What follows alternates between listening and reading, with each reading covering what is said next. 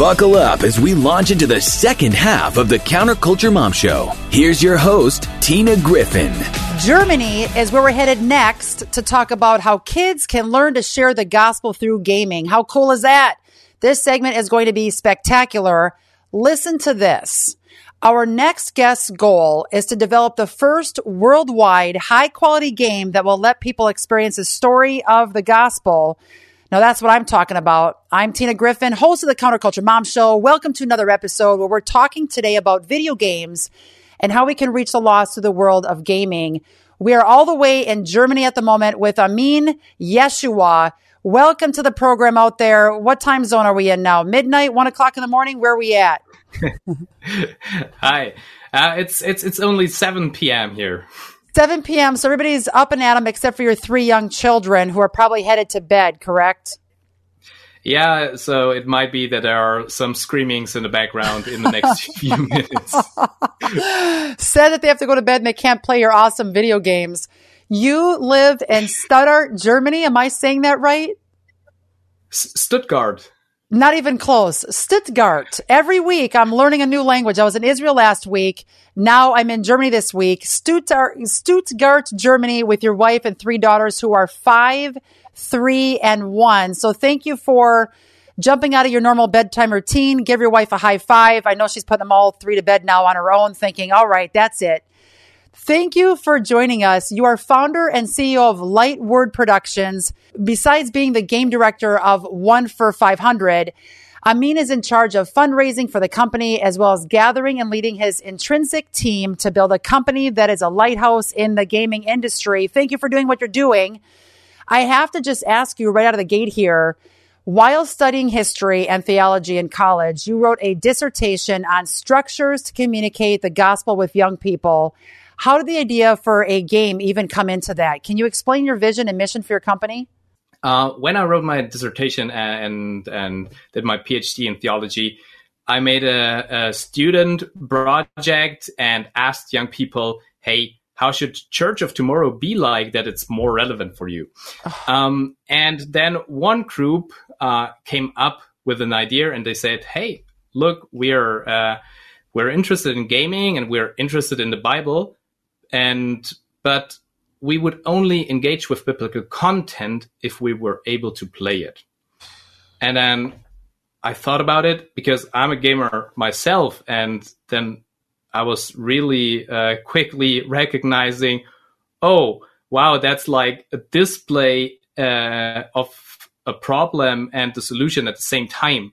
Uh, because we have 2.8 billion gamers in the world, and there's like no high quality game that enables you to experience the gospels uh, in high quality, right? And um, so for me, uh, yeah, this really hit my heart and I was angry and passionate at the same time. Mm-hmm. And I was like, ooh, somebody needs to do that. Then a crazy, a crazy road started because some people, uh, yeah, they encouraged me to, to do, hey, if God put this on your heart, you need to do this. And I find, uh, I found the right people. And so our vision, um, with this project is to enable players uh, to experience the events, the meaning, and the relevance of the gospel in its um, historical, authentic context. So they really can dive into the world uh, where Jesus lived, understand the culture, understand the context, um, and then get a better understanding also uh, about the of the um, biblical texts. Okay, first of all, I applaud you for taking a very creative means, video gaming, to teach the relevance and truth of God's word to what you said close to 3 billion people pr- approximately that play video games. I remember telling a about 6,000 kids when I went to a youth conference in San Diego about 15 years ago that if they love video games to do exactly what you're doing right now, bring the scriptures to life through video games. People, you have no idea you're in for such a treat right now because your mind, Amin, is so good. You're so talented at the vision of bringing scripture to life through video games. I, I'm blown away by your work. I got to dig into that. So here you are. You see a problem. People are using video games, but they're not being reached by the gospel. You create your company, one of 500. Can you explain to us how you came up with this phrase, one of 500? When you create a, a story like we do, um, yeah, it's it's it's a little bit complicated because you don't want to mess up the biblical story, and you don't want to mix in things that are not in the Bible. Um, but on the other side, you need to create new content and new storylines um, to make the to make the story interesting and uh, provide a room of freedom. Um, and so we needed to have a point a fixed point at the end uh, after the resurrection, and somebody who's there at the beginning when Jesus uh, appears uh, open uh, in public. And uh, so we said, okay, we need to start in Capernaum because there uh, he mostly starts um, Jesus, and then at the end there's this passage in in in First Corinthians uh, which says that 500 uh, people saw the resurrected Jesus uh, at one time, and so we have this uh, like semi-fictional character who's behind a number, and um, we can tell his story freely um, without uh, yeah having messing up the biblical story, but also having the necessary freedom that we need. That sounds absolutely fantastic. In fact, the reason I was sharing about the San Diego Youth Conference is I shared if God gives you a mission and vision through video games, create a video game that brings the Bible to life. I had a sixth grader run up to me and I'll never forget it. He goes, Someday, Tina, I'm going to create a whole series that explains Jesus and how he walked on this earth and brought people to a life saving knowledge of Christ through video games. So I was so stoked when I saw that you were one of the upcoming guests for our program because this is such a creative way to get the truth out there to the masses. Okay, people, you're in for a treat. You have to check out Amin's trailer on what he's been working on. So check this out. I was born in a world ruled by powers beyond me.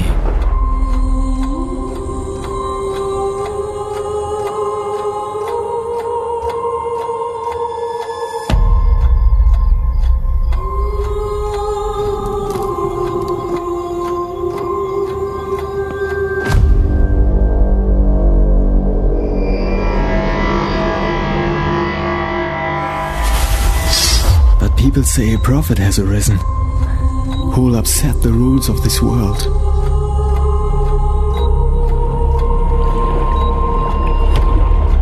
They speak of miracles, how he changes and heals people. Even raises some from the dead.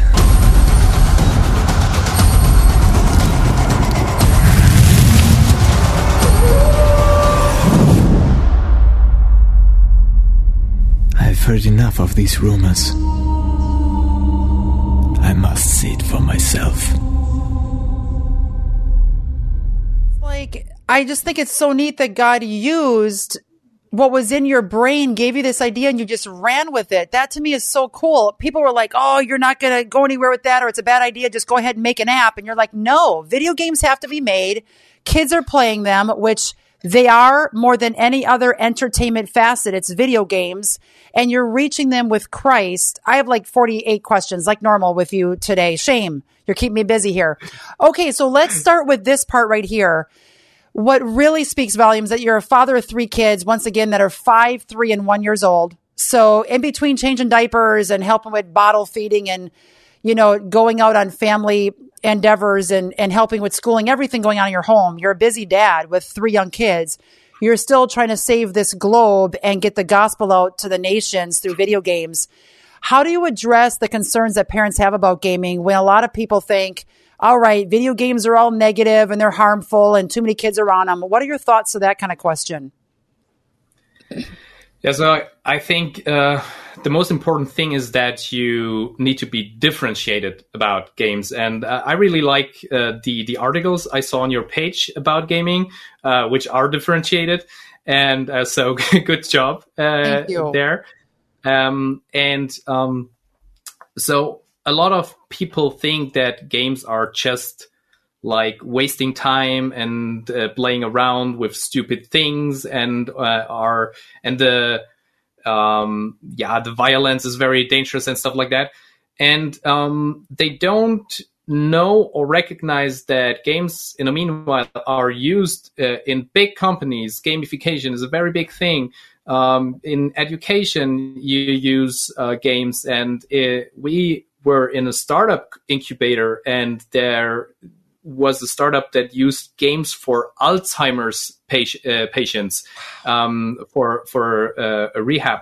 And uh, so games have so many opportunities, and I would say it's uh, like a, a knife. Uh, you can kill someone with it, or you can make a marmalade sandwich.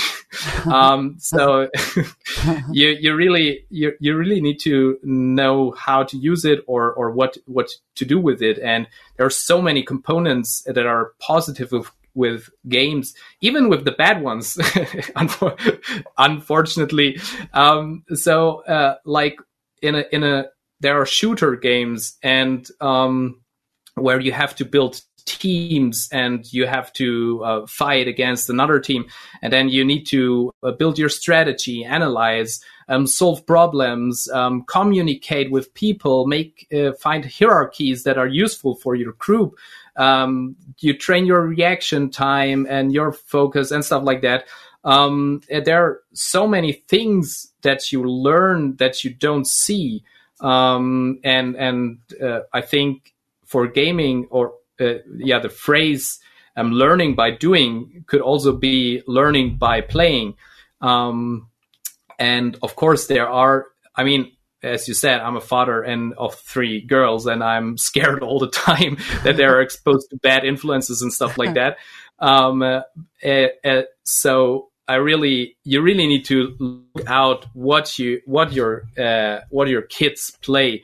But um, one thing is very important to me as well because I played all my youth and my parents tried to keep me away from from from gaming, but I did it anyway secretly and uh, yeah, what I wanted to play, I, I just played it and I played a lot, a lot, a lot, a lot, and so yeah, life is not over if your kids play games.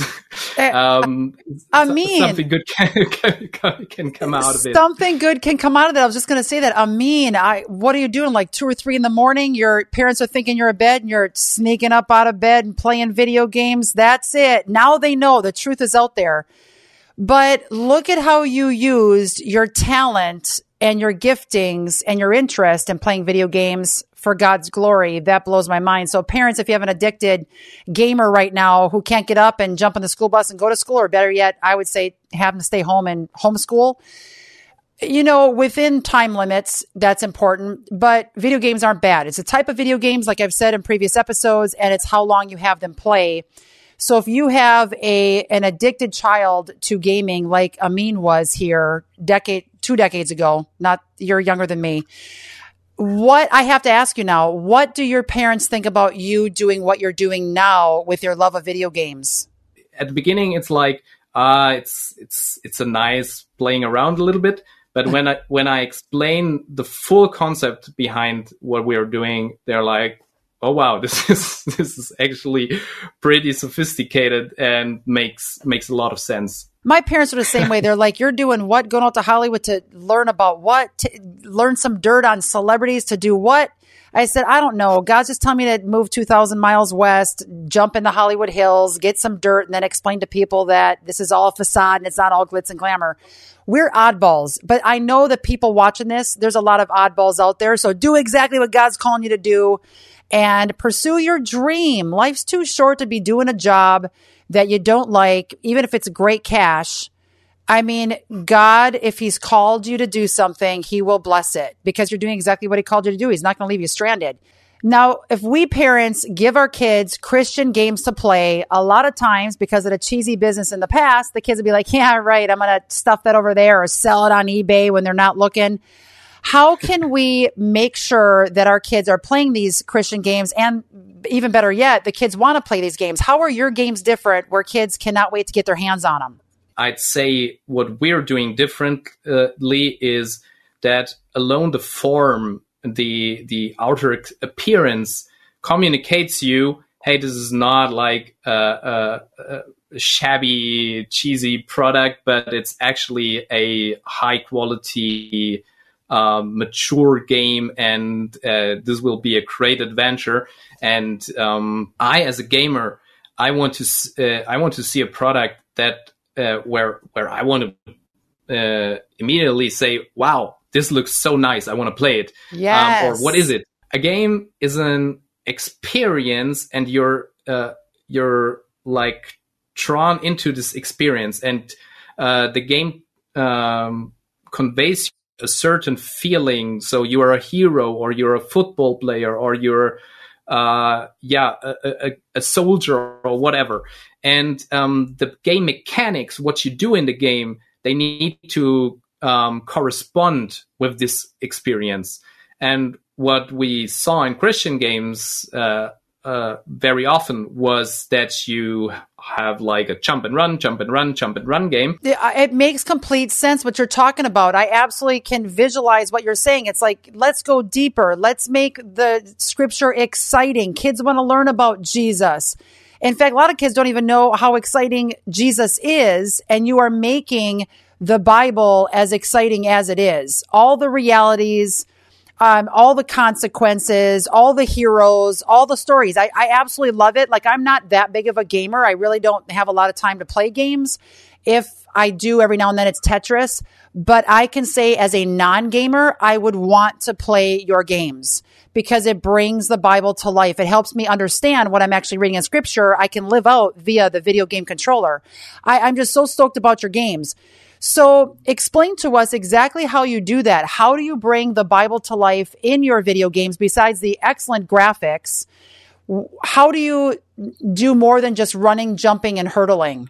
So we're starting with our uh, main character, who is a, a, fisher fisherman boy in in Capernaum, and he faces uh, existential questions, the big questions of life, and you're in a conflict that is relevant to every human being, not only uh, to Christians. And then you are in a um, exciting story and adventure, and then we have decisions that you have to make on and on and on and on. And uh, these are like moral, ethical, spiritual um, decisions. And you also learn in these conflicts biblical perspectives from the events and the texts from the gospel that correspond with these conflicts.